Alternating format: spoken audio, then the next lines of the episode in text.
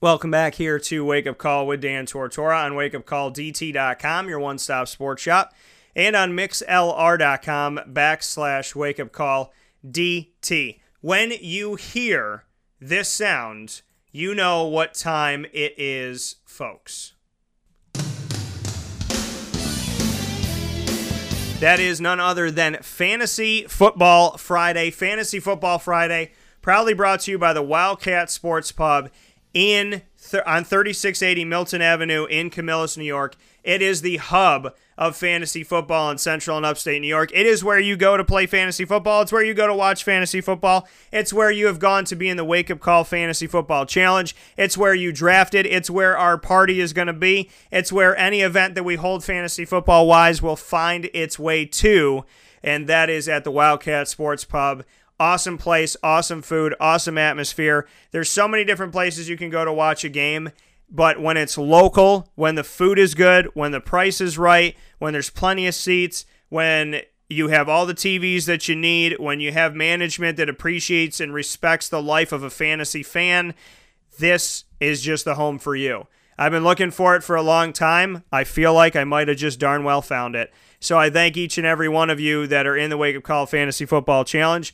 If you are, you're a wake up call VIP, which means you get 10% off every time you go into the Wildcat. Doesn't matter when you go. You can go for a football game. You could go for a basketball game. You could have gone there and watched the World Series and got your 10%. So make sure that you head there to the Wildcat Sports Pub and enjoy your time. And for those of you that are in the Wake Up Call Fantasy Football Challenge, appreciate each and every single one of you. And for everybody that I've met outside of that and that I will meet moving forward at the Wildcat, thank you for your support of local businesses like the Wildcat Sports Pub and all the companies that are on wakeupcalldt.com's homepage where you can look at the family that I am proud to have and work with with the show. In Fantasy Football Friday, we give you advice on every single game that's coming up for Sunday and Monday. It's Mike Sofka and myself, Mike Sofka in Central Florida, myself in Central New York. And I truly, uh, since the last time Mike and I have spoken, there's so much that that has gone on. There's injuries that are devastating. There's trades that are really good for some and could be devastating to others and confusing. So we have a lot to discuss along with the matchups that we have coming up. And so it is an honor and a privilege to ha- to have the man of Hall of Fame fantasyfootball.com on the show, and that is Mike Sofka once again. Mike, how you doing today? Awesome. How you doing? I'm doing well. And Mike, of everything that's happened, injury and trade, what was the most surprising for you? What was what was the the what's been the biggest story that's been on your mind, so to speak? Well, without a doubt, it's the most recent story, and that's Deshaun Watson. Because uh, when I first heard about it, I thought that there was no way that was right. I got an update on one of my leagues telling me that I had an injury status change, and I I looked at it, and it had changed him to probable, and I was like, wow, probable is not something they even use in the NFL anymore. Then another alert came in from another league telling me about an injury status, and then it said doubtful, and then possible knee injury with. Uh, with no contact, and I was like, wow. Then when they say with no contact, a lot of times that means you know something with the ligaments and ACL or something. So I started poking around, and sure enough, everyone went from zero to sixty on this thing, and scrambling for quarterbacks. You know, if you weren't scrambling already with a bye or with injuries, you know, you're really scrambling now. So that's the one I think that impacts people the most. Now, if you're not a Deshaun Watson owner, you you may benefit from this situation. There may be a you know a possible trade in your future here, or you know if you are a Deshaun Watson owner, if you don't have an IR spot, if it's not a keeper league, obviously you're cutting them loose. But there's still some viable options out there, even in the deepest of leagues. So I got a I got a few of them here. Um, you know, or we can go over those in a minute. Yeah, you know, another surprise, and it is Deshaun Watson was a a, a huge blow to anybody that had him on your fantasy team. I mean, I, I have Aaron Rodgers, so I would argue to say that, you know, that was even worse because of the, you know, because of what Aaron has done over the years. I mean, this is Deshaun's rookie season, but it's nothing to overlook by any stretch of the imagination. Torn ACL, eh, he had 1,699 yards so far this season. He had 19 touchdowns so far this season. He's only played in seven games, 19 touchdowns to eight interceptions, almost 1,700 yards, 61.8 completion percentage, two touchdowns on the ground, ran the ball an average of 7.5 yards a carry. it, it is clear, and I said this last year about the AFC South. I said if Jacksonville is a team that I've covered for almost a decade on location and for over a decade in general, I said if if there was ever a time to win the AFC South, it was last year. With Andrew Luck being injured and, and Andrew Luck just looking like he's a shell of himself, and Tennessee being good but not all the time, and Houston having their struggles and trying to find their quarterback. Now I can really say, with Andrew Luck, he's not coming back this year, which you and I anticipated. Deshaun Watson's not going to be there. And Tennessee has the head to head against Jacksonville, but they've struggled. They've had good moments in bad, they're the same record as Jacksonville, 4 and 3. If Jacksonville is ever going to get on top of this thing, yes, they've done good enough to get to a place where they are right now. But with Houston not having Deshaun, and with Indy not having any hope in sight, you know that that part of the division should already be settled, and now it's between you and Tennessee. So Jacksonville can look at this game and say, okay, we already beat Houston. Now we don't have to face Deshaun again. The reality and the humanity of it all is this is devastating. This is sad. I have been around Deshaun Watson. I have interviewed Clemson uh, when he was in Clemson and been around the team. I was at the ACC championship game that he came back and won. I've obviously been a, a fan of Deshaun Watson and appreciative of his time in my career for a while. And to see him be where he's at, or at least the last couple years, to see where he's at and to see what's going on right now, this is this is so sad. Uh, before Deshaun Watson's injury, before Aaron Rodgers was placed on IR, before Andrew Luck was confirmed on IR, there was 240 plus players in the NFL on injured reserve. That number is stretching toward 300 now. I think one of the biggest stories of the NFL this season is unless I'm crazy, I don't remember the last time there was 250, 300 people that were on injured reserve halfway through the season. I mean, is that something I mean to me, Mike, that's that's got this has to be like the worst year in a very long time for injuries, if not one of the worst years ever in the history of the NFL. Well, I think when, um, from a fantasy perspective anyway, because I can't change or do anything about injuries that are happening, but from a fantasy perspective, it, it, makes you appreciate your strategies. For instance, every year I go into a draft and I'm I'm anticipating at least 33% of the quarterbacks going down in any given year because that's just math. If you look back at it, so in these leagues where you carry one quarterback, you use that as a barometer to adjust how much of a need you have at a second quarterback, or maybe that second quarterback's only going to play the one time all year, and it's during your quarterback's bye week. So you look up against a weak defense. There's several different strategies that come into play, but you have it just you know reinforces the idea of playing fantasy that you have to prepare for this. And you know, like we've said before, if you're not two weeks ahead, you're a week behind. You can't prepare for every little thing, but you have to have a game plan in place you have to know, okay, if this guy goes down, these, this is who I'm looking at. And the only way that to really get comfortable with that in your league is to just check the waiver wire every day. Look at your team every day. Yes, I know they're not playing every day, but stuff happens every day. And the Deshaun Watson thing is is is a fine example. This was at practice in a non-contact. So, you know, with that in mind, you got to know what you're going to do immediately. If you're trying to search for the answer when you need to be pulling the trigger on the answer, well, somebody's going to beat you to it. It's all about speed. It's all about timing, just like in the NFL.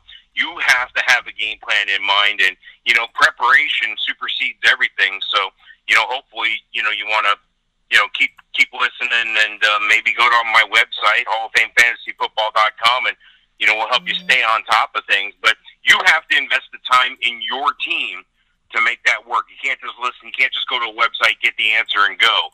You know, you have to put a little time in, and uh, but you'll win. You'll win if you take a little time each day. You'll win. Yeah, you know, and that's the thing is, you really have to check it. It's kind of like trying to get a reservation in Disney. You just have to keep calling back. You got to keep looking it up on your app on your phone. Call today, then call two hours, then call two hours from that, then wait a couple days, call that day, look on the internet in between. That's what you got to do. You know, I mean, you look at the Vikings team quarterbacks. We have team quarterbacks in my leagues. And, you know, Case Keenum hasn't done a bad job. He's on bye this week, but he's a guy you could grab and stash right now in some of these leagues. You know, you don't know what Jimmy Garoppolo is going to be for the Niners, so that's something that you have to watch. And if you have a spot that you have to fill, you know, I there's leagues out there that I'm looking at right now that have Jared Goff sitting out there, and he's a good backup. Their offense is scoring the ball. He has averaged in my league, 20, or uh, I should say, in the seven weeks he's played, he's had 21, 14, 26, 20, 16, 10, 22. So he's had, yeah, he had his bad week of, of 10 against the Jaguars, but he's gotten you 20 plus points in four out of the last seven weeks, and he's just sitting there, not on a waiver wire. He's just sitting out in free agency, waiting to be taken. So you know there there is some good out there to find. There are some good guys out there, and to get a Jared Goff when you lose a Deshaun Watson is you know that's in a loss that's a win for me in my opinion, as you move forward. So there is some good to be had. And, and as Mike and I always tell you, look, look, and then when you stop looking, look again. And then when you think maybe you shouldn't look, if you look too much, go look again. So don't get insane with it. Don't get paranoid with it. Just be vigilant with it and, and make sure that you take some time with your fantasy team because sometimes it is a week to week thing.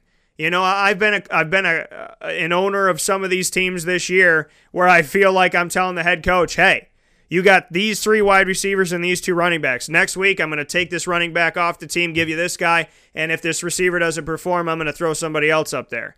So, I mean, I picked up Robbie Anderson last week to help me out for a week, and he had six catches for 108 yards and a touchdown. So, you know, I got more out of him than I would have gotten not using the position or grabbing somebody else or trying to go after some of the other stuff that's out there. So you do your research and you look at it. Why did I pick up Robbie? Because he was consistently doing some things that I liked. He was gaining yardage and he was the top wide receiver for the team with Jermaine Kearse when it comes to the Jets. But Kearse had kind of started off hot and dwindled where Robbie Anderson was having a good couple weeks. So I took a chance on him and he gave me what I needed. He gave me points. He gave he gave me a good amount of something to take home. He gave me the touchdown for 6. He gave me 10 for that. He gave me almost 20 points as a guy who I consider to be my fourth best wide receiver, third best wide receiver I played that week. Speaking of the Jets, oh sorry, go ahead. No, I was just going to say there's a bunch of guys out there. I mean, you know, a lot of times, uh, you know, in a lot of leagues, I am for you know, streaming defense. You can do the same thing for the for the year out on a streaming quarterback. Now there there may not be that many this week available because there's six teams on a bye. We just had the Aaron Rodgers injury. You know, there's injuries everywhere, but a lot of people are going to be picking up and dropping quarterbacks here. So go with a week to week mentality or a two week mentality because if, if you're trying to decide who's the better quarterback, McCown or Brissett, you know, I don't want you to kill yourself over those two guys. Just pick one and move on. Look at the better matchup. Look at the ranking that week and the following week, and have that plan in place. Okay, and then next week I'll drop this guy and I'll pick up Brissett or whatever. You know, you, you got to have a, a game plan going in. But the streaming idea is what I like. If you're in a 12 team league, now you might have not have that same luxury if you're in a two quarterback league or or a super flex. With that in mind, you're looking at names like a, a Paxton Lynch who may get a start eventually, or a Brett Hundley, or even a Jimmy Garoppolo if he plays, or a Bridgewater if he comes back. You're you're really grasping at straws there, but there's no reason you can't still win and still pull something out in your league if you have Deshaun Watson as a quarterback. Just stream your quarterback every week. Yeah, you know there there's and there is you know there, there's something to be said about that about uh, kickers. Eh, there's something to say about that for defenses as well, and you know for your fourth wide receiver, where you know you got a guy on your team that you kind of question. You picked him up at the end of your draft. He did okay. Then he's he got hurt. Then there's a bye week. Then there's this. Then there's that. You know you know the guys you keep. You're not going to just drop a Larry Fitzgerald and throw him out there. You know, you're going to hang on to certain guys, but there's guys out there that have done some good things this season. You know, and then there's also some guys that you question where, you know, the, I'm looking at one of the ones right now in one of my fantasy leagues, and Giovani Bernard's out there, and he's consistently inconsistent. So I get that. Jalen Richard is out there from Oakland, and he's inconsistent, doesn't get a lot of carries. Chris Ivory, he's inconsistent. You know, but there's a Latavius Murray and a James White who are on bye right now, who maybe wouldn't be bad to pick up and stash him on your bench. DeAndre Washington, who may not be bad to pick up and put him on your bench. I marvel at the fact that people leave him out there all the time. So, you know, it's just funny. But some people could have gotten pissed off at Jay Ajayi in Miami, threw him out there and said, screw this guy, not keeping him on my roster. And then he's laying out there for you. The trade happens before the trade deadline, and you go and pick him up on Monday. You put him on the waiver wire on Monday or Tuesday, and you got a shot at bringing him in, and sky's the limit for him being in Philadelphia. So it pays to watch, it pays to pay attention. And in the world of fantasy, it always meets reality on Wake Up Call with Dan Tortora as well as in fantasy football because your fantasy team wasn't getting help from Jay Ajayi. But now all of a sudden it's like you got a new player on your roster because he's got a different team, a different outlook, a different place amongst all NFL teams. They're feeling good. They're doing well. They're passing well. Carson Wentz is taking care of business. The defense is taking care of business. So they want to get their running game going. They already have respect for the guys out there in the field, which opens up the run. And you have LeGarrette Blunt, and Corey Clement did some good things. And Wendell Smallwood, we're still waiting to see what he could be. And now you bring in Jay Ajayi. So obviously, there's going to be opportunities better than Miami where you're the only guy and there's nobody else that's really out there to help you, despite, you know, maybe a Jarvis Landry here and there. So the positives for you you gain something by there being a trade in reality. You gain something as a Kelvin Benjamin owner by him going to Buffalo. So just hold on to these guys and see what they could do. But the frustration of Benjamin and the frustration of, ja- of Ajayi might turn into you winning a Super Bowl this year. That's how quick things can turn around in fantasy football. Speaking of the Bills and speaking of the Jets, they played each other. I said I feel like the Jet the Bills will win this game, but the Jets are really really good at home and it will be no surprise to me if the Jets shock you because it's happened enough in MetLife and it's happened enough with the Jets that I'm just not shocked. For some odd reason, playing at the Jets is a pain in the butt no matter how good you are. Bills win, Mike. They're tied with New England with the best record in the AFC and they're 6 and 2, best record in the AFC West as well. They lose all of a sudden the Jets are right on their heels with an opportunity to move forward. The Jets win this game 34 21. Robbie Anderson, who I mentioned before, got a touchdown this week for me again. So that, that late pickup last week helped me two weeks in a row. Deonte Thompson, a guy that we brought up, he had a touchdown in this game. Zay Jones, who I mentioned from East Carolina at the beginning of the year, finally got in the end zone. But there was a quiet LeSean McCoy and on the other side of it, Matt Forte, two touchdowns, 77 yards, and all of, a th- all of a sudden people are thinking of Chicago again. So, what are your main takeaways from a game where Robbie Anderson's becoming consistent? Deonte Thompson's been their most consistent receiver the last couple weeks, and Matt Forte did better than LeSean McCoy. I call this the "Are you kidding me?" game because last night as I was watching it, I kept saying, "Are you kidding me?" because the Jets defensive line showed up. They showed why they are who they are. They had the sacks. They won the battle of the line of scrimmage on both sides of the ball, defensively and offensively. It was quite evident. You know, the, the "Are you kidding me?" factors are simple.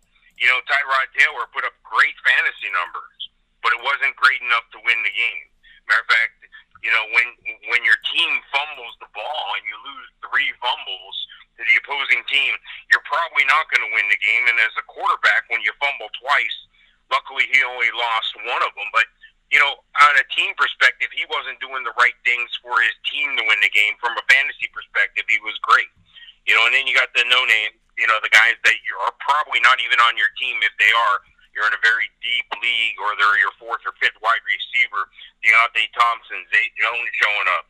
Now, one guy started to show up, that we talked about in the recent past here, Nick O'Leary, and he was making me proud until he fumbled the ball when there was no whistle on that one play, and then he realized he could keep going, and then they poked the ball out on him. He lost a fumble. So again, it went back to the turnovers. It went back to the line play. The offensive line of the Jets. Are you kidding me? They they uh, Matt Forte looked great on most everybody's bench last night. 77 yards, two touchdowns, and then he had another 19 yards through the air. This is a this is a guy who's on most people's bench if he's on their roster or rostered in your league at all. Josh McCown didn't do much of anything, yet he's the quarterback of the winning team. So this is the are you kidding me game for me. I mean, LeSean McCoy not getting anything done. Are you kidding me? And worse yet, this was my pick for my survivor pool, Buffalo. I'm like, Buffalo's hot. I'm drinking the Kool Aid. I'm believing in it. Are you kidding me, Buffalo? Are you kidding me? Yeah, you know, and Buff- Buffalo does this. That's the thing is I, I've learned enough, and that's the thing. When your gut tells you, when I get that pierce in my heart that says, Dan, think about this, just take it into consideration. That's how I felt in this game. I was like, I was like, oh, I think Buffalo's going to win, but I think that the Jets would are going to play them tougher than you might think. And if it goes to the Jets, I won't be surprised. I should have just said the Jets. I should have just said the Jets because the Jets at home this season have won some games against some pretty good teams. Jacksonville's a pretty good team this year. They beat them. Buffalo's a pretty good team this year. They beat them. They beat the Dolphins when the Dolphins are playing better this year. So, you know, they, have taken care of some of these games. They lost to the Falcons, but that was a close game, 25 to 20, and they only lost to the Patriots by a touchdown at home. So they're not getting blown out at home. They're taking care of home, and they're doing a good job. So, you know, the Jets that when whenever you think there's no way in Sam Hill the Jets will win, they will. So just take heed of the fact, not every time, but when you put the Jets at MetLife where I've seen them, where I've been and I've been I've been in attendance, I've been covering the game, I'm sitting up in the press box. I was there during a hurricane warning, which was very strange because it was East Rutherford, New Jersey, but we're or tornado warning, I should say. So we're there and I mean, I've experienced what the Jets are like at home. I've experienced Buffalo at the New York Jets. I've experienced how close these teams play each other. And for whatever reason in the AFC East, when one team beats the other and then they see each other again, it evens out. The Patriots are beatable in the AFC East. The Dolphins will steal a game from the Patriots that they're not supposed to win. The Jets will steal a game like they did last night that they're not supposed to win. So I knew that I would not be surprised waking up this morning to see the Jets on top, but I should have just clearly said, just pick the Jets. Just pick because you don't think they're going to score enough offense, they will. Buffalo, you want to argue? Well, they Dan, they beat Atlanta, they beat Denver, they beat the Raiders, they beat the Bucks, who have been up and down this year. There's no way they can lose this game, Dan. They beat the Jets at the first week of the season if you drink, as Mike did, as Mike said, if you drink the Kool Aid of Buffalo, you will be consistently upset. I think that's very fair to say. Baltimore at Tennessee is the first game on Sunday, November 5th. We're going to talk about. That game is at 1 p.m. Eastern Time. Baltimore has been a true enigma. They went up against the Miami Dolphins and beat them 40 to nothing. Before that, they scored 16 points against the Vikings, 24 against the Bears, they scored 30 against the Raiders. They scored 9 against the Steelers, 7 against the Jaguars at garbage time, playing up against the Jaguars' backups. And they defeat the Bengals and the Browns, which they were supposed to do. So Baltimore is 4 and 4, yet they've been ugly. And, and when you talk about trying to figure out who do you play on their roster, there's only two guys that really come to mind for me. But last week, they went 40 to nothing when Joe Flacco had eight players that were not at 100%. Some of them didn't play, some of them did, but he had two tight ends, multiple receivers, and Terrence West at running back that were all hurt. And they won 40 to nothing. So I ask you, Baltimore, Tennessee, your thoughts on a team that just seems to confuse the hell out of everybody. Well, I, you know, you, you led up to it with the two players on Baltimore, and, and those two players are Alex Collins, who's been running the ball really well, and Javorius Allen, and and you know uh, these are guys that you can count on as a running back two and a running back three and or flex. Uh, quarterback, not so much for Baltimore. Joe Flacco has been abysmal as one of the top paid quarterbacks in the league. Has been extremely disappointing, but he's had his moments where he's done what he had to do for the team to win. and that's more important, you know, for NFL standards. But it doesn't really help us in the fantasy football world. You know, wide receiver and, and tight end. Uh, you know, I don't. I, I I I got nobody. I got no answer there. You know, for Baltimore. But on the other side, there's a little more value. The Titans, I think, Marcus Mariota is a low end QB one. Of course, they got a you know an excellent running game with DeMarco Murray, and um, you know you, you got to name a wide receiver there. You got to pick one. I, I would say pick Rishard Matthews. I know Corey Davis is coming back, and that should open things up for Tennessee down the road here. And then, you know, the tight end position, they can always rely on Delanie Walker. So, you know, there's some value there. Delanie Walker, a low end tight end one this week on Tennessee side, and some running backs there for you on Baltimore. But, uh, you know, I wouldn't focus too much on this game. I think there's a chance it's a low scoring game. Yeah. Baltimore, this could be another 12 to 9 game. I mean, this could be the way that they played Cleveland this past week. Tennessee's offense, and again, I said it last year, and I said it, and I'll say it again this year, but even more so this year. If Jacksonville wants to take the division, it is standing in front of you, asking you to take it out on a date. Just take it. This is the girl that in high school you wanted to date and every time you walked down the hallway, you wanted to ask her and you didn't because you were too afraid and you didn't think she'd say yes. She's begging you to ask her out right now. So just take the opportunity. That's where Jacksonville's at right now because Tennessee has been up and down. I'd love to tell you DeMarco Murray or Derrick Henry is the guy for you in this game. But the truth of the matter is, they could underperform or they could overperform. DeMarco Murray, flex or a low end two, in my opinion. I trust him more than Henry. Henry, to me, because he's only had a couple good weeks, I call him a flex player at best. Delanie Walker, I do like him. He's their best receiver, and, and he's tight, and he's their tight end. On the other side of it, for Baltimore, Alex Collins. Boy, am I a happy man that I picked him up in like week four or five, and he's been on my roster ever since. Alex Collins, who I watched against Jacksonville, and he was the only guy that did anything and then I waited another week or so, and then I made that move. He's been good. He's worth the play. Jeremy Maclin's worth the opportunity as well. Javorius Allen, he I know Mike mentioned him. He goes up and down.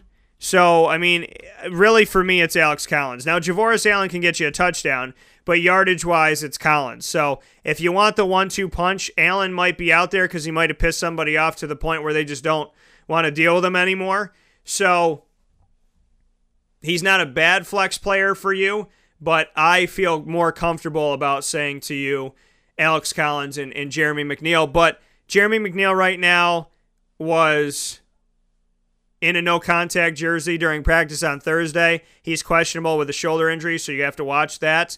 Uh, Mike Wallace, back injury, limited on Thursday. Chris Matthews, thigh injury, wasn't at the start of the Ravens practice. He's questionable. Michael Campanaro is questionable with a shoulder injury at wide receiver. Terrence West is questionable with a, with a calf injury. That's all Baltimore, folks. And then on Tennessee's side of things, we have Delanie Walker's ankle didn't participate in Thursday's practice, but if he is good to go, he is worth the play. He is questionable as of right now.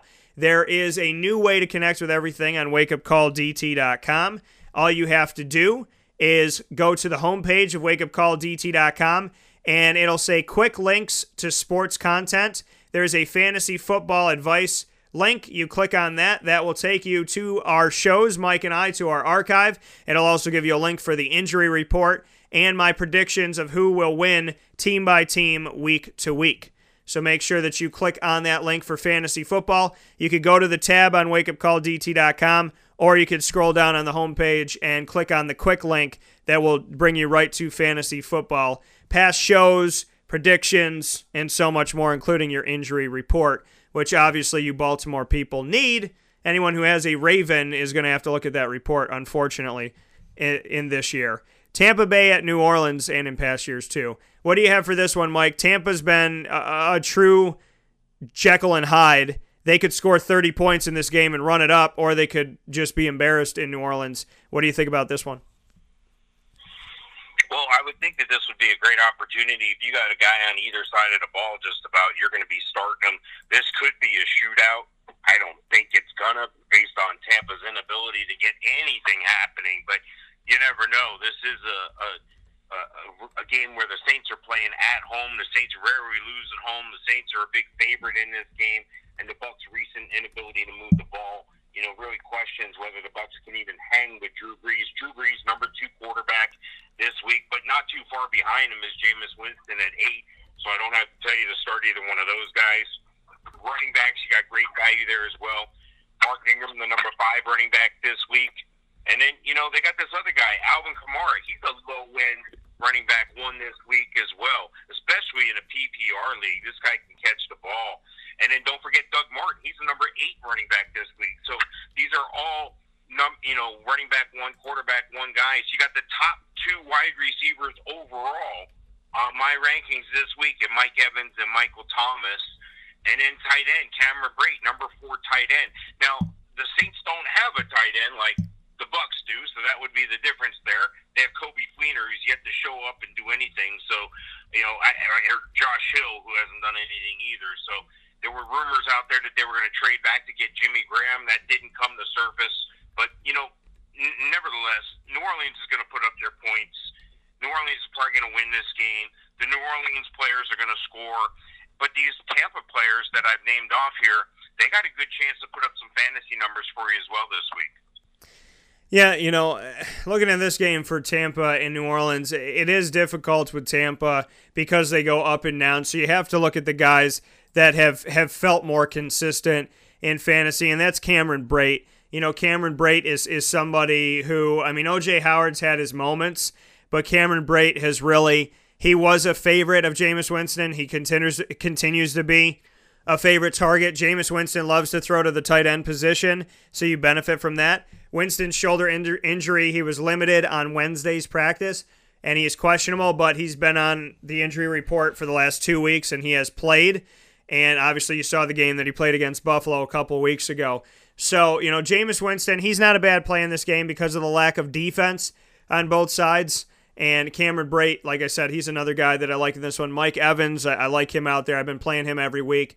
Uh, Doug Martin, you know how I feel about him. I'm not a huge fan of Doug Martin. I know he gets yardage by the end of the year. I don't know how he gets it because it doesn't feel like he's doing it throughout the year. It doesn't feel consistent to me. But if you have Doug Martin, to me, he's he's a high end running back three, maybe a low end running back two, depending on how deep your league is and what you have to go after and, and what you need. But if he's out there, you know, 70, 80 yards a game, 60 yards a game, no guarantee of a touchdown, but he can at least get you a few points in the game. As far as New Orleans goes, Drew Brees, I know he's coming off a game with no touchdowns, but it's Drew Brees.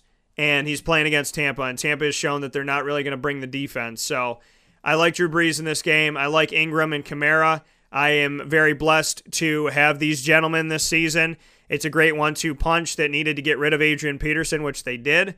Uh, Michael Thomas, he's inconsistent in touchdowns, but he does get you yardage. I think he's worth the play. Ted Ginn Jr., if you need a flex, he's worth that. Brandon Coleman, I really don't feel good about, nor do I. Coby Fleener and Josh Hill has been an afterthought this season, unfortunately, for the team. Los Angeles Rams at the New York Giants. What do you have for this one, Mike? Well, there's not going to be some terribly great quarterback play, but if I had to choose between the two quarterbacks, I would definitely take Jared Goff. He's the number 15 quarterback overall this week on my rankings, and Eli Manning is down there with Joe Flacco. I mean, not not much I can say. If you're in an emergency situation, he's probably out there on the wire. If, if you could lose Deshaun Watson, I don't know if this is a game you want to stream him because I think he's going to have a challenge. He's got no real receivers. I mean, he's got Evan Engram at the tight end who's been showing up, but you know, and and and this week he might get Sterling Shepard back. Now Sterling Shepard may go from being the number two or three guy to being the number one guy real quick here. So he might be out there on the waiver wire. So if you're you're in a bind, Sterling Shepard might be worth a, a risk here. I got him as a number 25 overall wide receiver this week. Mm-hmm. And of course, I'd be remiss if I didn't mention Todd Gurley. Todd Gurley for the Rams. He's probably the number two uh, running back this week. And then on the other side of the ball, I'd like to say something positive about the Giants running game, but I, I really can't. They got Orleans Darkwa.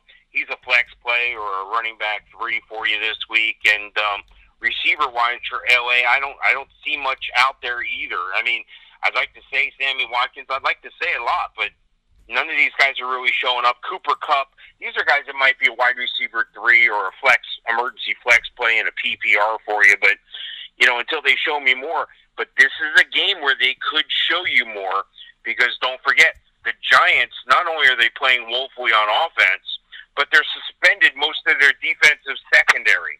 So if there was a game for Rams receivers to show up, this might be the one.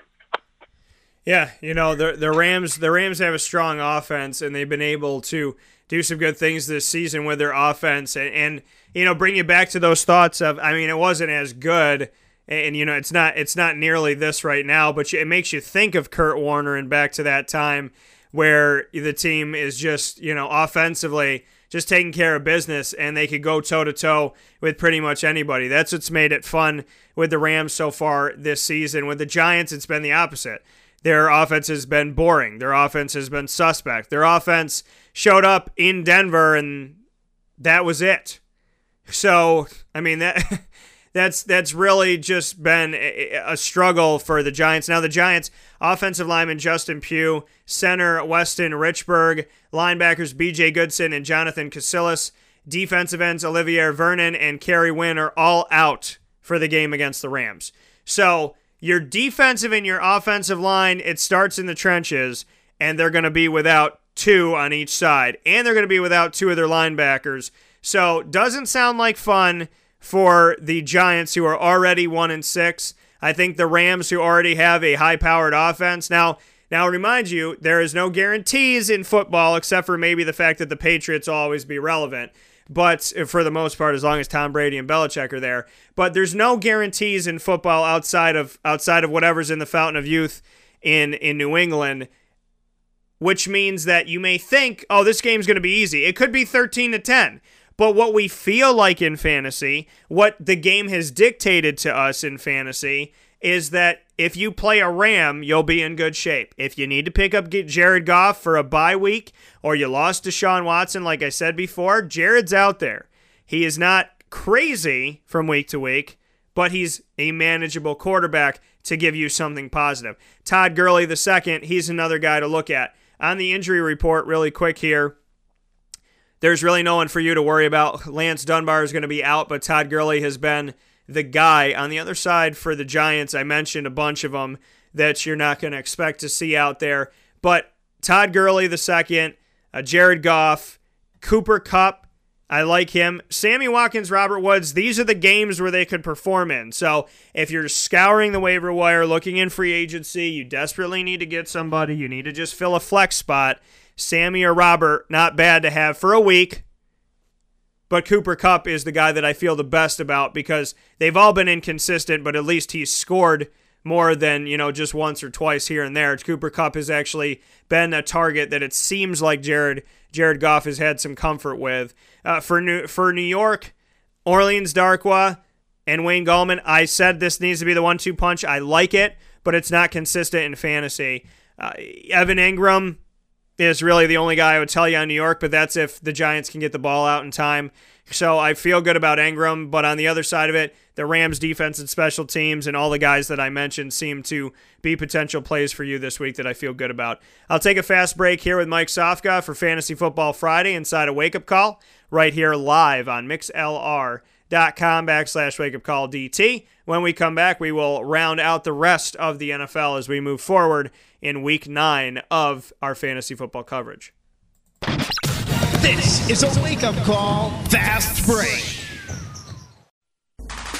The Wildcat Sports Pub in Camillus, New York is located on 3680 Milton Avenue in the Home Depot Plaza. It is your family friendly sports bar and restaurant.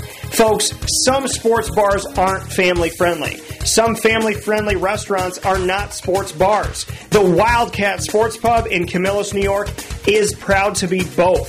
It is that marriage that you've been looking for for years. The Wildcat Sports Pub is your home base for your sports bar and restaurant needs, games for the kids, indoor and outdoor activities, and enough things on the menu to come back every single week and get to try something new. They're open Sundays from noon to 8 p.m., Monday through Wednesday, 11 a.m. to 11 p.m., and Thursday through Saturday from 11 a.m. to midnight. For reservations and party information, call 315 487 2222 for the Wildcat family friendly sports pub and restaurant.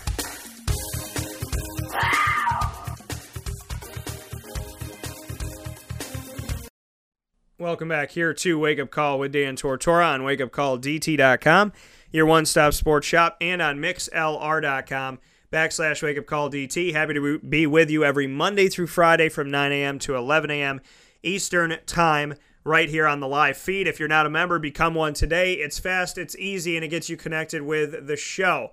So make sure that you are with us on mixlr.com backslash wake up call DT. Inside of this show, Fantasy Football Friday in the morning menu, proudly presented by the Market Diner. Inside of Fantasy Football Friday, presented by the Wildcat Sports Pub, the place that you need to go to watch all your games this weekend and every weekend, whether it's football or hockey or basketball, whatever you're a fantasy fan of or a reality fan of or a little bit of everything, make sure you find your way out to the Wildcat as well as for, you know, Syracuse games, ACC, American Athletic, all the football games in college football, Thursday night, Friday night, Saturday night, and so on and so forth. Bowl game season, you know it. It's the Wildcat. The food's great, the price is right, and the people there are really awesome. They're nice, they work very hard, and there's a lot of good to uh, to be had there while you're watching your fantasy team. So whether you're crying or you're smiling this weekend in fantasy, at least you know you'll be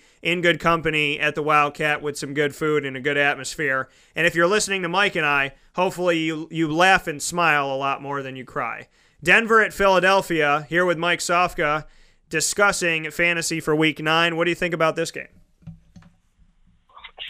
Well, I think it's amazing that you can leave your employer, go grab a bunch of money, stop off at another place, and then come back and be the starting quarterback. And that's exactly what Brock Osweiler is doing. Now, I'm not saying I'm going to play him in fantasy this week, but you know he is starting, he is playing it. But you know, on the polar opposite end of the quarterback scale is Carson Wentz, who's been doing a phenomenal job, but definitely one of the top quarterbacks in fantasy so far this year and he's been a top quarterback for his team as well, lead them to a seven and one record. The Eagles look very impressive all the way around. Just adding Jay Ajayi too is going to help them in their running game, but I don't think I'd be quick to start Jay Ajayi this week, although he does grade out as a low end running back three this week with LeGarrette Blunt, the higher of the two pardon the expression, LeGarrette, the higher of the two. But LeGarrette Blunt is the guy that's still going to get the touches. He's still going to get the goal line carries. He's still going to get a majority of the plays. But I don't think they're going to be able to run the ball or need to run the ball as much because I think they're going to take those short passes. And, you know, those short passes are going to go to Nelson Agholor. Those short passes are going to go to a LeGarrette Blunt out of the backfield or maybe a Ajayi for a couple plays out of the backfield. Those those type plays are going to go to eat up yardage, eat up time, eat up the clock, make first downs, and just drag out the game where Philly's going to jump out to a lead and continue to build on that lead throughout the game because I don't think Denver can do much. I mean, the CJ Anderson's the number 19 running back this week. Okay, he's a low end running back too. What else do you have, Denver? Well, you got Demaryius Thomas. They're going to have to throw the ball. He's a low end wide receiver too this week where the difference is between these two teams, besides the quarterback position, the big difference is in the tight end. Zach Ertz, arguably the number one tight end this week, and arguably one of the top two tight ends in the league week in, week out. So I think Zach Ertz, I don't have to tell you, is definitely somebody you got to play. AJ Derby in an emergency situation is tight end. If you have to emergency pick somebody up for a flex or a tight end, he's a number 20 tight end this week, but he's definitely trending up. Yeah, you know, the, it's crazy, and I said it to Mike off the air that Brock Osweiler is he was in Denver two years ago. He backed up Peyton Manning en route to the Super Bowl. He did enough to get the team ready for when Peyton came back and was able to do enough to keep them on pace and get them to the playoffs and, and get them in a good situation as the defense obviously did a lot as well, and so did the likes of Demaryius Thomas and company. So he comes in, he fills in, he does that. The Houston Texans say, Wow, we've seen enough. We've seen the Holy Grail. We'll take wh- whatever you want. We'll pay you the money. Just come and be our quarterback. And I said that day, in that moment, I said, Listen, Houston needs to understand something. The, the world of the backup quarterback being your savior it is a dangerous, dangerous, dangerous world because it's either really, really good or it's really, really not that great. And a lot of times in the NFL, people overpay in recent history for a backup quarterback who's supposed to be good because they were on a good team and they filled in for one game or they played in garbage time or they won a game in the playoffs or whatever. Brock Osweiler fit the bill on this one. Houston made the plunge. They didn't listen to me. They didn't heed my warning. They picked him up. They went with him for five seconds. He got hurt. Then Tom Savage got hurt, so then he got his job back only because his backup got hurt. Then Cleveland takes his money, takes the contract, and you think Cleveland's only doing that to ship him off before the draft. And Cleveland does what Cleveland does, and they make no sense. They hold on to him, they don't play him. He's third string on their depth chart. They don't want him, they don't need him. They send him back to Denver, and now he's got an opportunity to be back with the Broncos after two years of making millions of dollars and not having to do a lick of splat to get a starting job back in the NFL. He's had an opportunity with Houston. He went to Cleveland for no reason, and now he's back in Denver two years later, a lot richer, and he got the starting job over Trevor Siemian and Paxton Lynch. It makes absolutely no sense, but all I got to say is if he was in front of me right now, I'd be giving him some daps. This man has, you know, the nine lives of a cat but Ezekiel Elliott's got him beaten out a little bit more than that. We can talk about that in a minute. Emmanuel Sanders is progressing fast. Uh, he could be able to play on Sunday. He's questionable right now with an ankle injury for Denver's side of it. For Philadelphia, anything of, of note here Zach Ertz was limited in Thursday's practice. He has a hamstring injury. He's questionable to play in the game. But uh, on both sides of this thing, you know, Brock Osweiler, I'm not going to hold my breath. I just I respect the fact. I mean, this man's done some crazy stuff. Devontae Booker, not a bad flex guy to play. Didn't do anything last year, and then he got hurt. He's been looking okay, catching the ball out of the backfield and doing some fun things in the last couple weeks. So he's worth a flex play in my in my thought process. Demaryius Thomas, he's he is worth an option for you. I, I can't see a world where you just wouldn't put him out there as like your third wide receiver, but he's definitely not feeling like a one right now. Philadelphia, and if Emmanuel Sanders is healthy, he's an option as well. Not for yardage, but maybe for a touchdown. For Philadelphia, well, this is supposed to be the best defense in the country they're going up against, yet they haven't played that way. So Carson Wentz isn't a bad play for you. And uh, Zach Ertz as well, not a bad play. Nelson Agholor is a flex. Alshon Jeffery is a flex. They have Jay Ajayi and LeGarrette Blunt. I'm interested to see how this thing's going to shake out. But if Jay Ajayi is ready to go and, and, and all is good in this world, then throw him out there because I think it'll look better than anything's looked in Miami this season for him. Coming up next, so that's, I mean, there's a lot of guys you could play out there. Atlanta at Carolina, two teams that could score 13 to 10 and end the game, or two teams that could be 33 to 31 and they end the game that way. What do you think about this one, Mike? Well, Atlanta's been having trouble getting going offensively this year, and you just don't understand it. They got some powerful weapons in the big spots, but Matt Ryan's, you know, worthy of a high-end QB two this week. Not many times does he get downgraded that far. He's usually up there, but they been getting it done consistently. I actually have Cam Newton rated much higher than him as the number five quarterback this week. Devonta Freeman's been dinged up. Look for him and Tevin Coleman to continue to split carries. But as long as he's on the field, I got to have Devonta Freeman ranked as my number seven running back this week, and Tevin Coleman's at 22. And then on the other side of the ball, you know, Christian McCaffrey has been a guy that's been the PPR guy. He's catching a lot of balls. He's leading the team in receptions. Not so much on the carries, but he's been getting you points, especially if you're in a PPR league. So, you know, definitely play Christian McCaffrey, but I don't have to tell you that. The key there is is a lot of times they use him as a, as a decoy, and you know two three receivers follow him.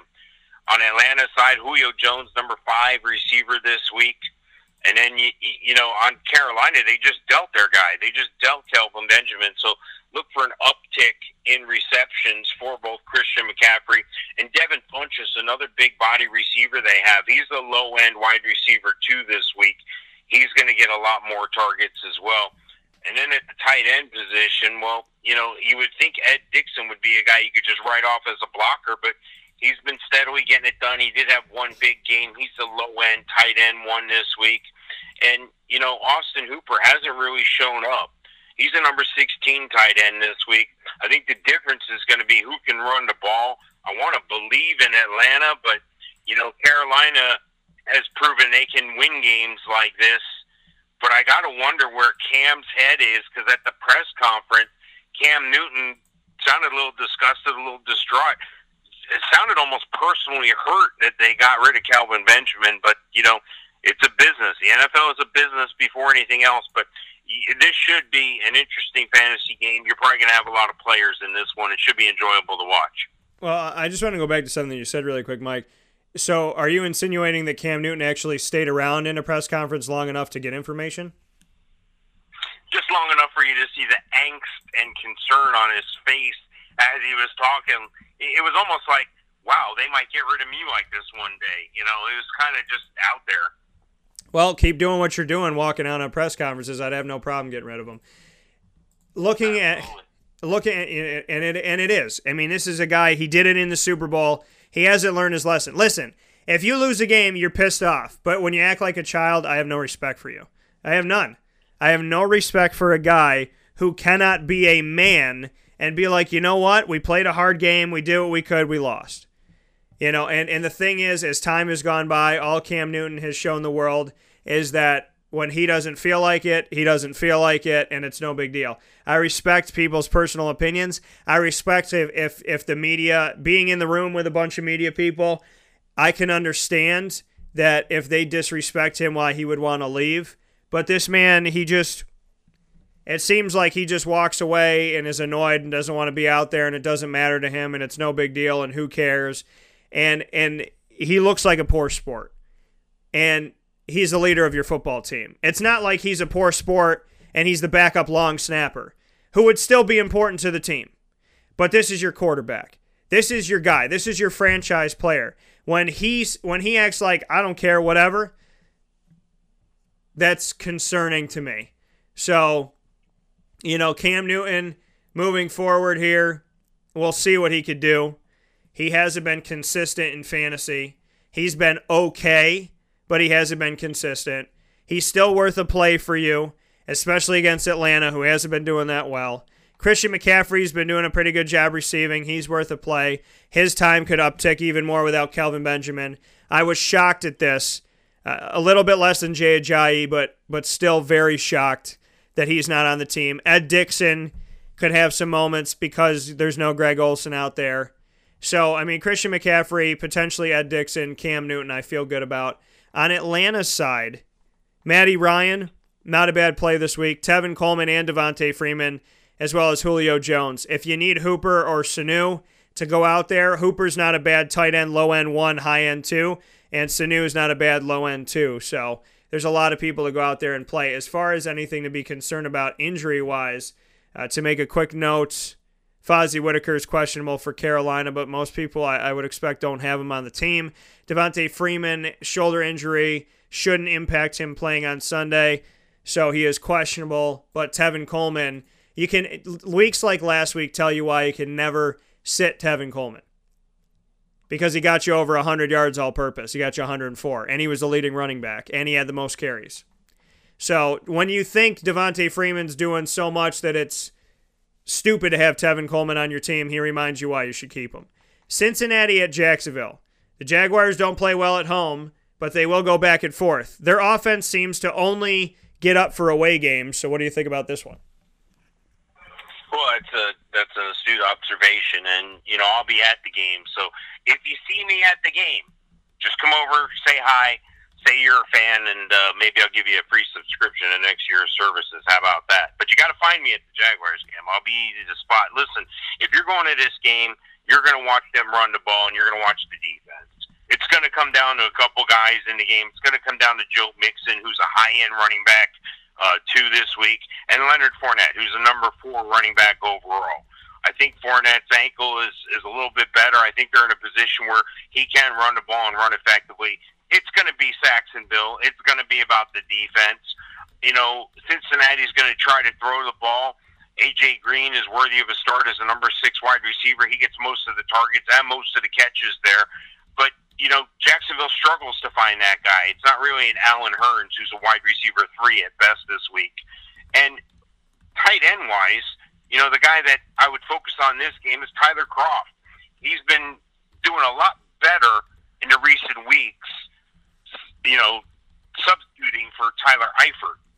So with that in mind, there's a couple guys you can keep your eye on, but it's going to be a defensive game. It's going to be a running game. It's going to be a quick game, and hopefully Jacksonville will pull out the win at home this week against Cincinnati, and that would really put them in a good position in the division, like we talked about before. Yeah, you know, the, the Jacksonville Jaguars need this game. And with Tennessee going up against Baltimore, there's a shot for Jacksonville to overtake the division. They've had the opportunity in the past. They need to take it now. You don't want to be the land of missed opportunities, so they have to do that. As far as opportunity for you at Cincinnati going up against Jacksonville, any note here on injury wise, as far as Cincinnati goes, Tyler Boyd, who's probably not on your team, he's sidelined with a knee injury. Randy Bullock, their place kicker, returned to practice on Thursday, but is still questionable. For Jacksonville, Marquise Lee isn't expected to practice. He wasn't expected to practice later on this week. He is questionable right now. And Dede Westbrook, Jaguars officially designated Dede Westbrook a core muscle injury as one of the players to return from injured reserve, so he could see his debut this week, which is huge because, you know, there was a thought that as a rookie, maybe uh, Jacksonville would not see him the entire season. And now he has an opportunity to go out there at a time where they really, really, really, really need some help at wide receiver as they move forward. As far as the Bengals go, I want to start with them. Andy Dalton's not a bad play because in Jacksonville, the quarterback's usually going to get a couple. So he's not a bad play to put out there this week against the Jaguars. At the same time, for the Bengals, uh, Joe Mixon, I mean, this entire rushing offense of the Bengals has been disgustingly awful. I mean, I, I told you that Jeremy Hill and, and Giovani Bernard couldn't get it figured out. Adding Joe Mixon was either going to give them a top dog, and then the other two are going to have to fight for scraps, or it was just going to be a three headed monster in a bad way. And that's exactly what it's become. So I don't feel good about Joe Mixon at all. But if you want to put him out there as a flex, I understand because he receives the ball out of the backfield. Tyler Kroft isn't a bad play at tight end. And AJ Green is an option for you, but don't be surprised if he's a little quieter than you. Th- their their secondary has gotten better in Jacksonville, but AJ Green's still a good play. As far as Jacksonville goes, the man, the myth, the legend of this year has been LeGarrette, has been uh, pardon me, not LeGarrette Blunt, has been Leonard Fournette. Leonard Fournette coming off of uh, going through an injury. He's worth a play. Allen Hurns is worth consideration as a low end two, high end three wide receiver. And outside of that with Jacksonville, I really, that's who I feel good about. If you got to go Chris Ivory or TJ Yeldon as a flex, with Fournette out there, it's more Fournette Ivory, in my opinion. But if you have Yeldon or Ivory and you got bye weeks going on, you need some help. Not bad flexes, but I like Fournette and I like Hurns in this game. And, you know, Bortles is is still a still a massive question mark. Indianapolis at Houston. What do you have for this one? Well, Indianapolis, this premier is one of those quarterbacks you might be streaming because you're in an emergency on a bye week or with the Deshaun Watson injury, and that's Jacoby Brissett. He should be able to make things happen, and the way he make things happen is with the running game and by throwing the ball to tight end Jack Doyle. Him and Jack Doyle have you know really ticked things up for themselves by working together. Jack Doyle, the number six tight end overall this week, so definitely look for some points out of Jack Doyle. You know, the receiving game is going to be something else here to watch because, well, Tom Savage is not an elite quarterback by any means. He looked okay in preseason, but then by the time the game came, game time came along, he, he folded, and that's what they gave Deshaun Watson the opportunity. So I got Jacoby Brissett as the number 16 quarterback this week. I got Tom Savage as the number 23 quarterback. And you know what? The running game is going to be critical for both teams. Frank Gore, low end running back two this week. And you know, Lamar Miller, number six overall running back this week, so you should get some value there.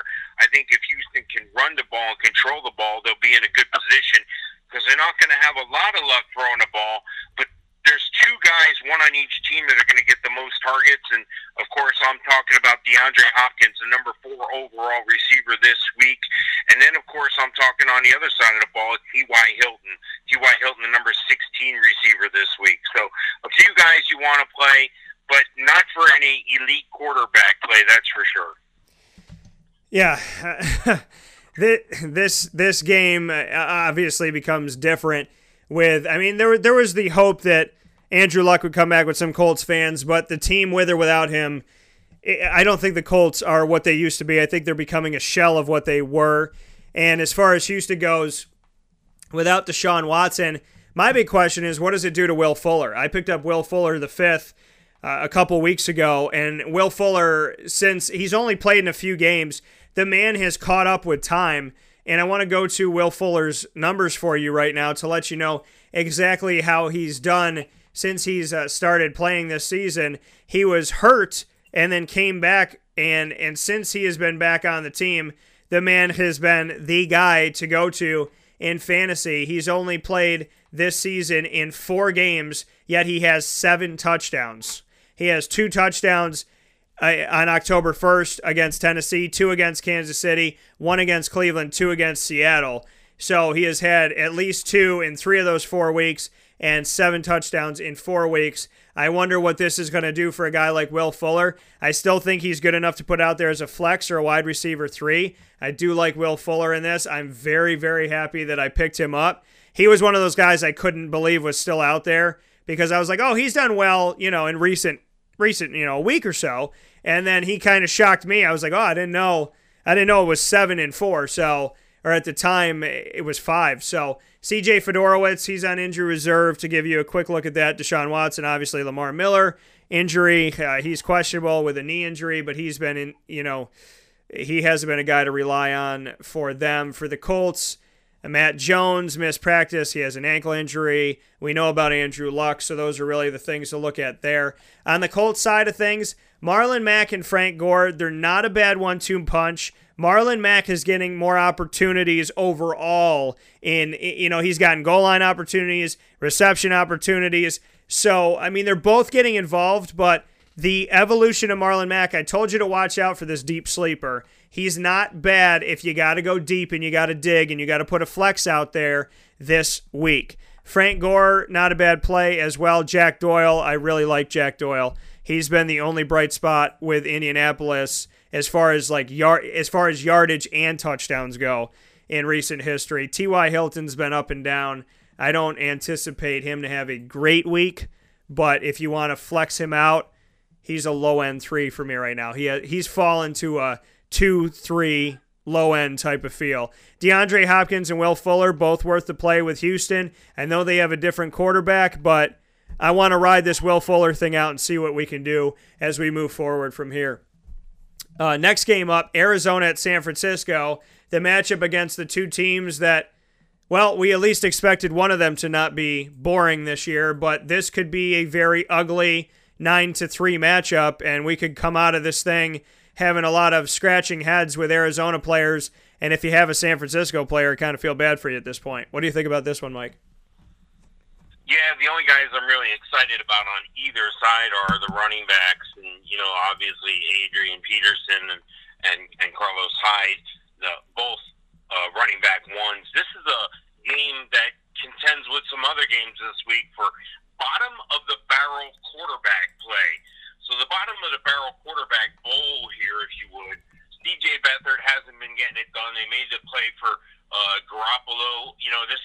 I guess this means in San Fran that they're not going to draft a quarterback. I guess this means in San Fran that they're not going to go after Kirk Cousins like everybody thought next year. So, you know, they they made their bed. We're going to see Garoppolo in a couple weeks, but for this game, it's going to be C.J. Beathard. And on the other side of the ball, you know, Drew Stanton's just been abysmal filling in for Carson Palmer. He's really dragged down a guy like Larry Fitzgerald, but Larry Fitzgerald's still worthy as a wide receiver two, high end wide receiver two, simply because they're going to have to throw the ball to somebody, and that goes the same on the opposite side of the ball for Pierre Garcon. They're going to throw the ball to somebody. It's going to be Pierre Garcon. He's a low end wide receiver two neither team has a tight end that I'd be interested in starting. So again, the two guys that I'm highlighted or most excited about, if I can get excited about anything in this game, are Adrian Peterson and Carlos Hyde. Yeah. Adrian Peterson, I'm happy that I kept him on my team. I'm happy that I kind of just, you know, grabbed him and and and left him on the bench and, and I forgot he was there. And then when he made the switch over to Arizona, he had that nice first week. I was like, okay, you know what? I'm going to keep him and I'll ride this out and see what can happen. Now, David Johnson wants to play this season if he's medically cleared. He's still on injury reserve with a wrist injury, but it depends on when the cast comes off. So you know, if you're like me and you have an IR, if you play in a fantasy league, like in the Wake Up Call Fantasy Football Challenge, where I allow for you to have an IR spot, which means if somebody goes on injury reserve, you can throw them there and it doesn't affect your team, and you automatically open up another place on your roster to pick up another running back and it doesn't count against you or another player of, of any different position. So, you know, I'm leaving David Johnson there because I'm I'm holding out hope that he will have a chance to come back. So if and when, but that's really the only note for Arizona's injuries. For San Fran, Pierre Garcon is is his neck injury. He's being placed on injured reserve, according to general manager John Lynch, just coming in here. He will be out. That is uh, that is very. I know Mike was just talking about, and this is like very, very, very, very recent news that he is going to uh, not be out there. Matt Breida's knee injury is going to keep him questionable, and outside of that, you know, for Arizona, Adrian Peterson, he had a very slow week last week. Not a bad play. Uh, Fitz, because they're playing San Fran, Larry Fitzgerald, and J.J. Nelson. I like any of those guys. As far as San Fran goes, when C.J. Beathard is your leading rusher, that concerns me. And when Matt Breida is your leading receiver, that concerns me because he is your running back. But Carlos Hyde, they're playing Arizona. Matt Breida as a deep fourth running back option. Carlos Hyde is a low end two. And you know what I said about Arizona. So that's how I would look at these gentlemen moving forward in this game. We'll take our final fast break of the show, and Mike and I will come back and wrap up your fantasy football advice for the week. This is a wake up call, fast break. The Wildcat Sports Pub in Camillus, New York is located on 3680 Milton Avenue in the Home Depot Plaza. It is your family friendly sports bar and restaurant. Folks, some sports bars aren't family friendly. Some family friendly restaurants are not sports bars. The Wildcat Sports Pub in Camillus, New York is proud to be both. It is that marriage that you've been looking for for years. The Wildcat Sports Pub is your home base for your sports bar and restaurant needs, games for the kids, indoor and outdoor activities, and enough things on the menu to come back every single week and get to try something new. They're open Sundays from noon to 8 p.m., Monday through Wednesday, 11 a.m. to 11 p.m., and Thursday through Saturday from 11 a.m. to midnight. For reservations and party information, call 315 487 2222 for the Wildcat family friendly sports pub and restaurant.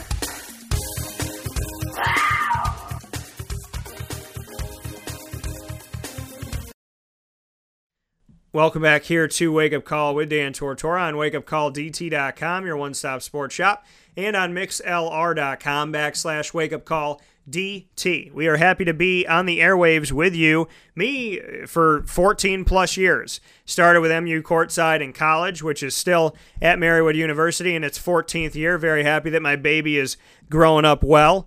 And, uh, and also with the Dan Tortora show on ESPN in Scranton, Syracuse, and Orlando. Coming back here, wake up call with Dan Tortora and bringing that to you on the airwaves on mixlr.com backslash wake up call DT every Monday through Friday from 9 a.m. to 11 a.m. Eastern Time. So I thank you for listening in and thank you for being a part of the show. Your support is timeless and your support is extremely meaningful and well appreciated. Here inside of the morning menu, proudly presented by the Market Diner on 2100 Park Street in Syracuse, New York, in the regional market across from Destiny USA.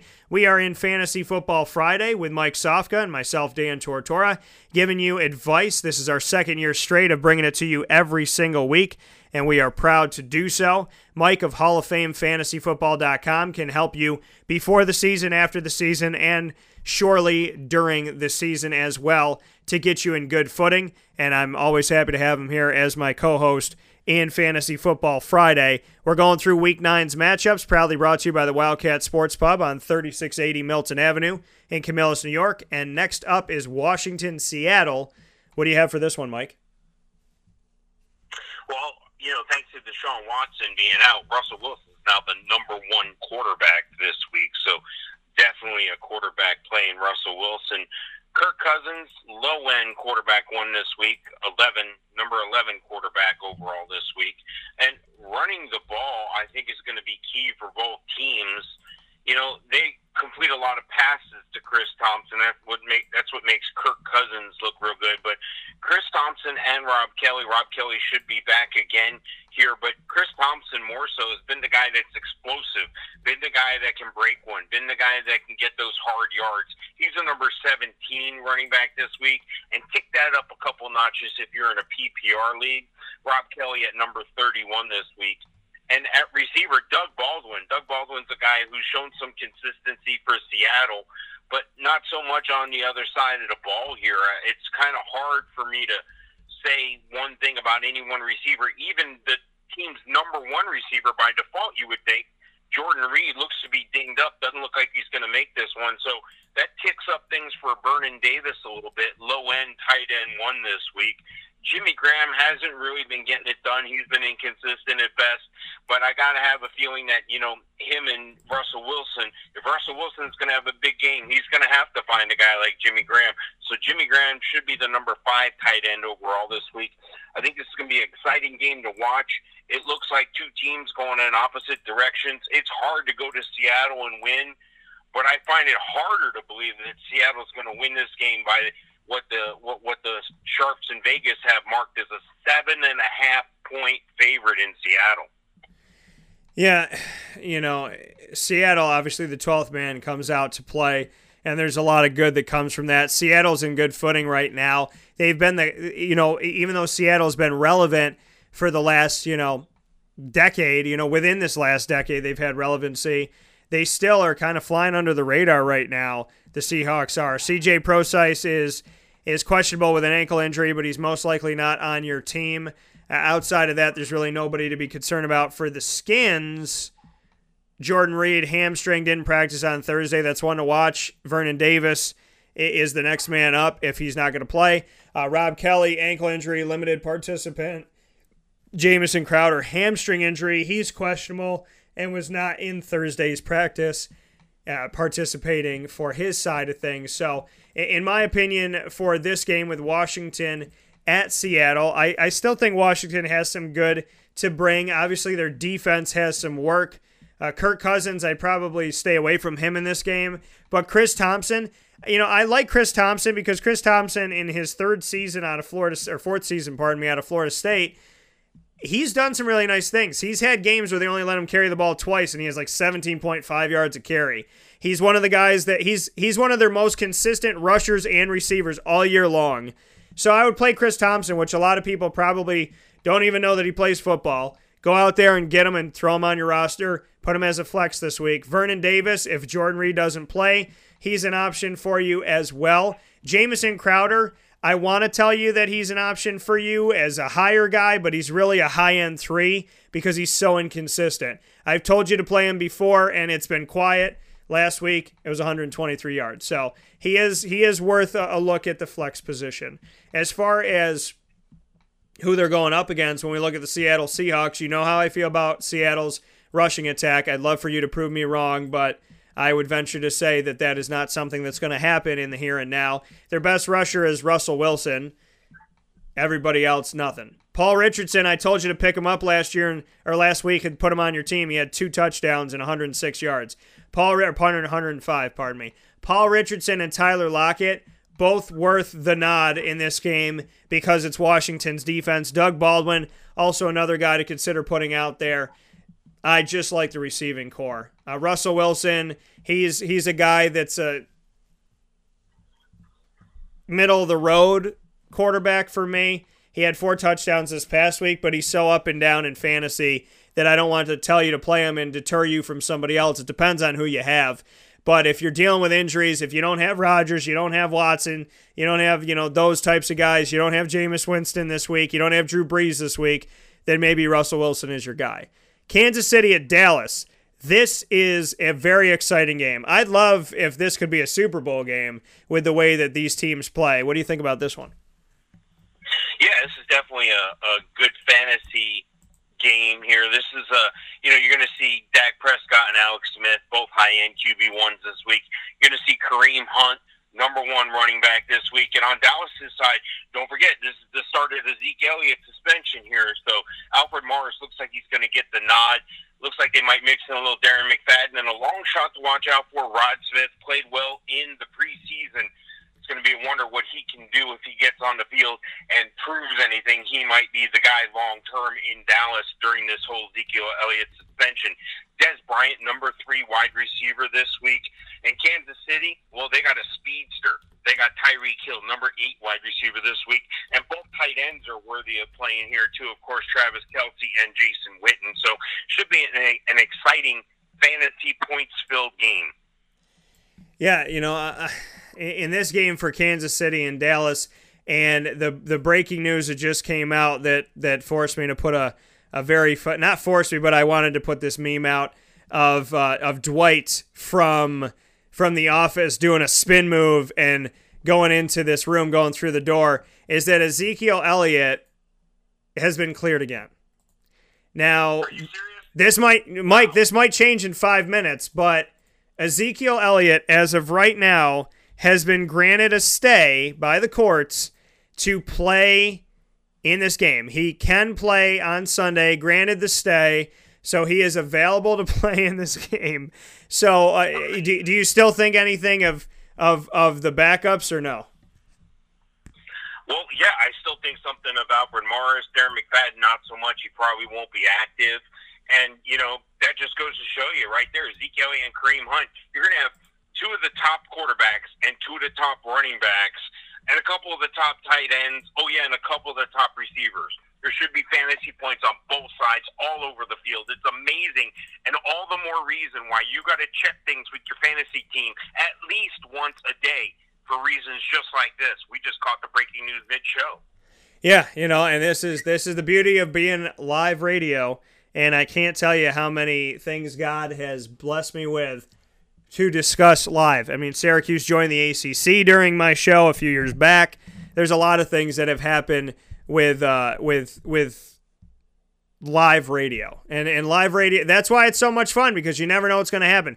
So Ezekiel Elliott is playing in this game, and it's it's it's. I mean. I feel like we're going to be fighting this Ezekiel suspension for the next three years. So, Kansas City, Albert Wilson, hamstring, didn't practice on Thursday. Really, the only guy that I'm noting here, Cole Beasley, has a concussion, which limited him in practice on Thursday. He's questionable to play in the game. Dan Bailey is still out, as you all know. So the Cowboys have a new kicker, and uh, they've had to rely on somebody else. So Mike Nugent, the former New York Jets kicker, is their kicker. He did pretty well. He was four or five on field goals, three for three on extra points in the game against Washington.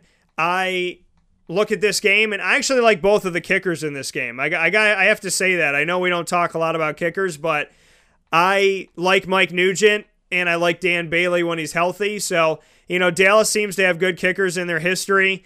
And on the Bronc, and uh, pardon me, on the Kansas City side of things, I really like Harrison Butker. He was five for five on his field goals, had a long of 51 yards most recently. He was a massive. Think about it this way: he misses all his field goals. Look at the game. He misses five field goals. That's 15 points.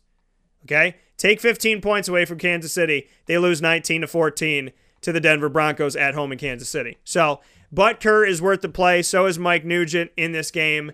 As far as other people for me to tell you to play, I, I like Dak Prescott in the game. I think it might be a little more quiet, but I do like him. You got to play Zeke. You got to play Dez. consider Jason Witten. On the other side of it, my usual suspects. I like Tyreek Hill. I like Kareem Hunt. I like Travis Kelce. Alex Smith seems to be playing up in some big games. If you got two quarterbacks that you could play, he's not a bad play. But outside of that, he's outside of the top 10 for me. He's just kind of a thought, but I don't know if he's really going to give you what you expect. He could blow up in this game, or Kansas City could blow up in this game in a, in a not great way. They're playing in Dallas.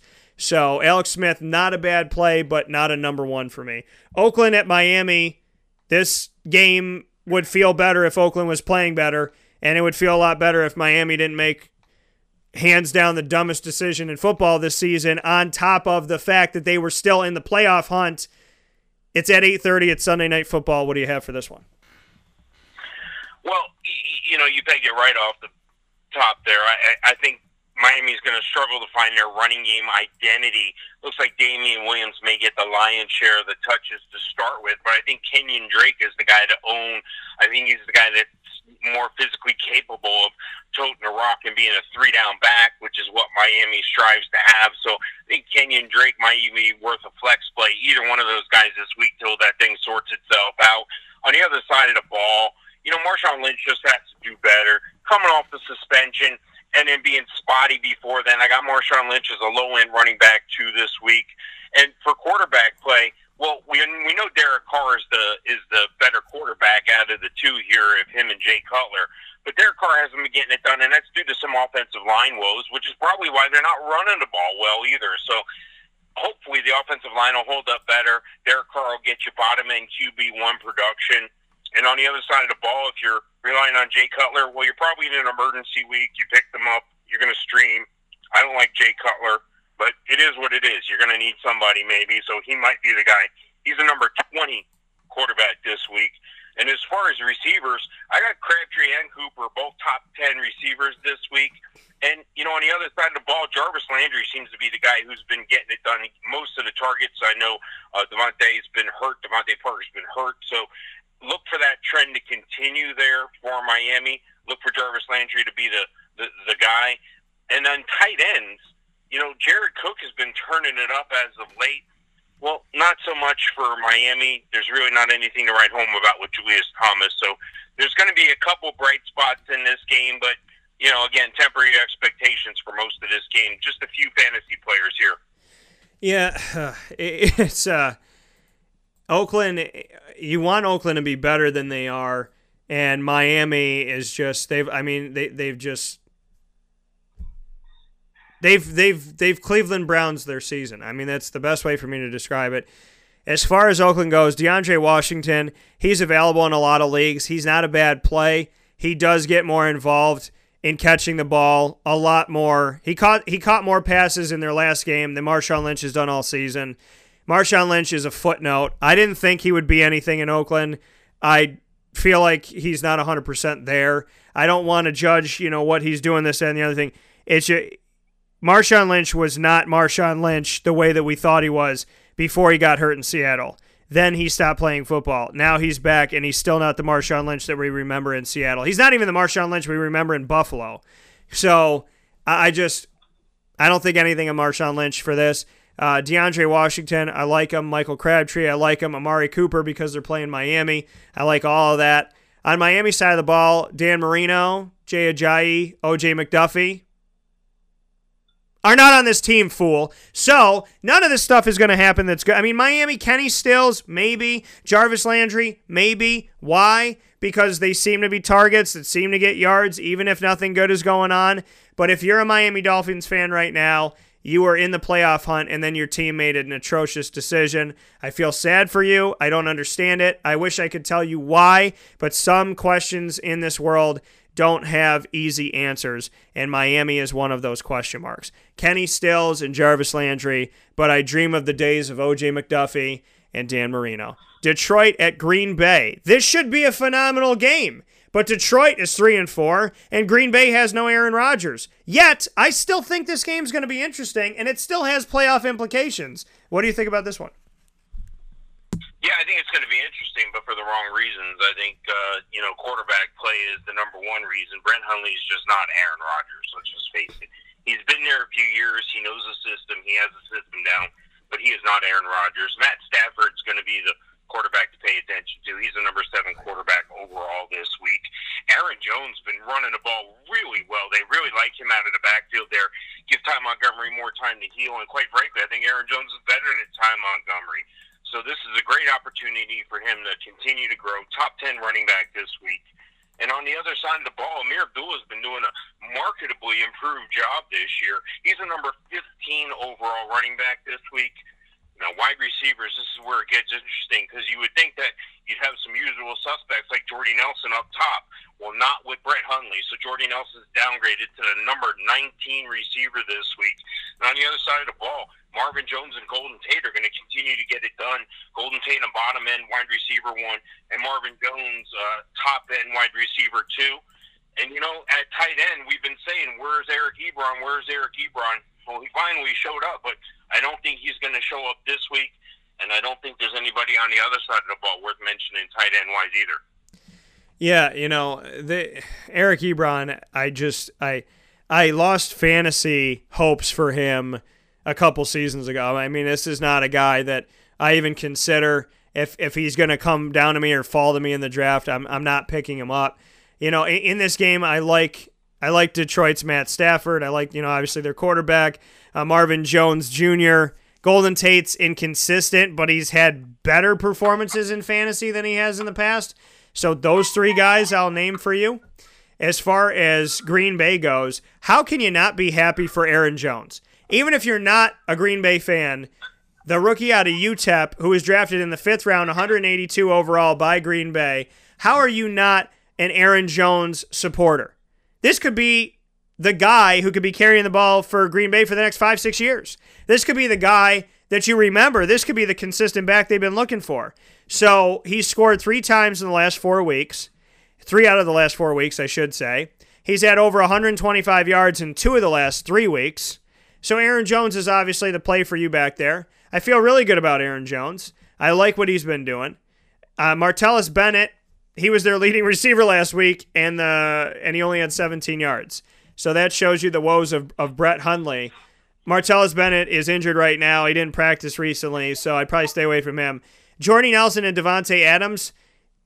Jordy falls to a to a two, and Davante falls to a flex because of Hundley. But I really like Aaron Jones, so that's what I have for you when we're looking at these games moving forward. It's a different Green Bay team, but darn it if I don't feel good about Mr. Aaron Jones and should have picked him up when I had the chance. But he still might be out there for some of you, so don't make the mistake I made in one of my leagues of not picking him up. So make sure you go out there and get him. That is week nine of the NFL, and Mike Sofka is of Hall of Fame FantasyFootball.com. Myself, Dan Tortora of WakeUpCallDT.com, and your fantasy football advice is located on both. Mike, God bless you, brother, and thank you once again for another wonderful week of fantasy advice. All right, thanks, Dan. I'll talk to you soon. All right, man. Take care. That coming from Mike Sofka of Hall of Fame FantasyFootball.com. Once again, myself, Dan Tortora, right here with you on Wake Up Call DT.com. You know, you know what it is and you know where it's at. Thank you so much for tuning into today's broadcast. I appreciate it much and I look forward to speaking with you. Uh, maybe at halftime of the Florida State Syracuse game that's out there that's on the road in Florida State. I may be doing a halftime show for that, so just stay tuned and stay close to mixlr.com backslash wake up call DT. Here's an easy way to do it. If you become a member for free, of mixlr.com backslash wake up call DT. Whenever the show goes live, you get sent an email. You find out before everybody else. So you have the benefit of listening into the show. So if we do an impromptu halftime show with Syracuse and Florida State, you get to hear that.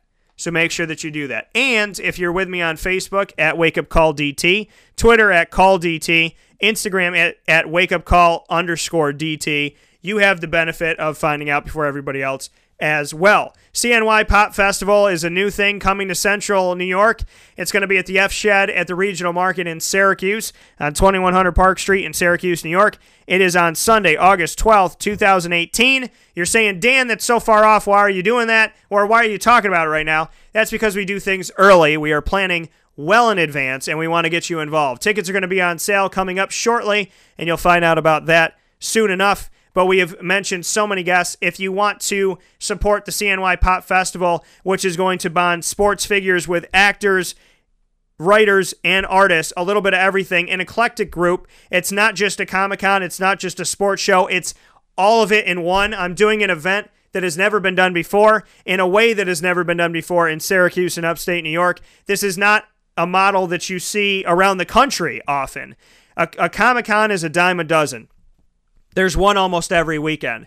But what we're doing for this festival, we're focusing on really good local food. We're focusing on Syracuse icons. We're focusing on getting some actors, some writers, and some artists in here. We're focusing on making this about the fan. We're focusing on panel discussion. Even the layout of the event is different from anything you've been to, I would venture to say, at least anything locally. So, the way we're going to make this happen at the F Shed is with you. So, go to Facebook, go to Twitter, and go to Instagram. It's all the same at CNY Pop Festival. And like the page or follow the page or whatever it may be on whatever outlet you're on. CNY Pop Festival. Make sure that you check it out because we just made two announcements this morning and you don't want to miss those. So I will leave you to it and have a great weekend. I'll be covering the NFL as well as Syracuse at Florida State. I picked Syracuse to defeat Florida State and to be one step closer to getting to a bowl game at 5 and 4. This has been Wake Up Call with Dan Tortora. God bless you. Have a great weekend. I cannot wait to speak with you Monday morning, if not before then, here on mixlr.com backslash wake up call DT. Take care of yourself.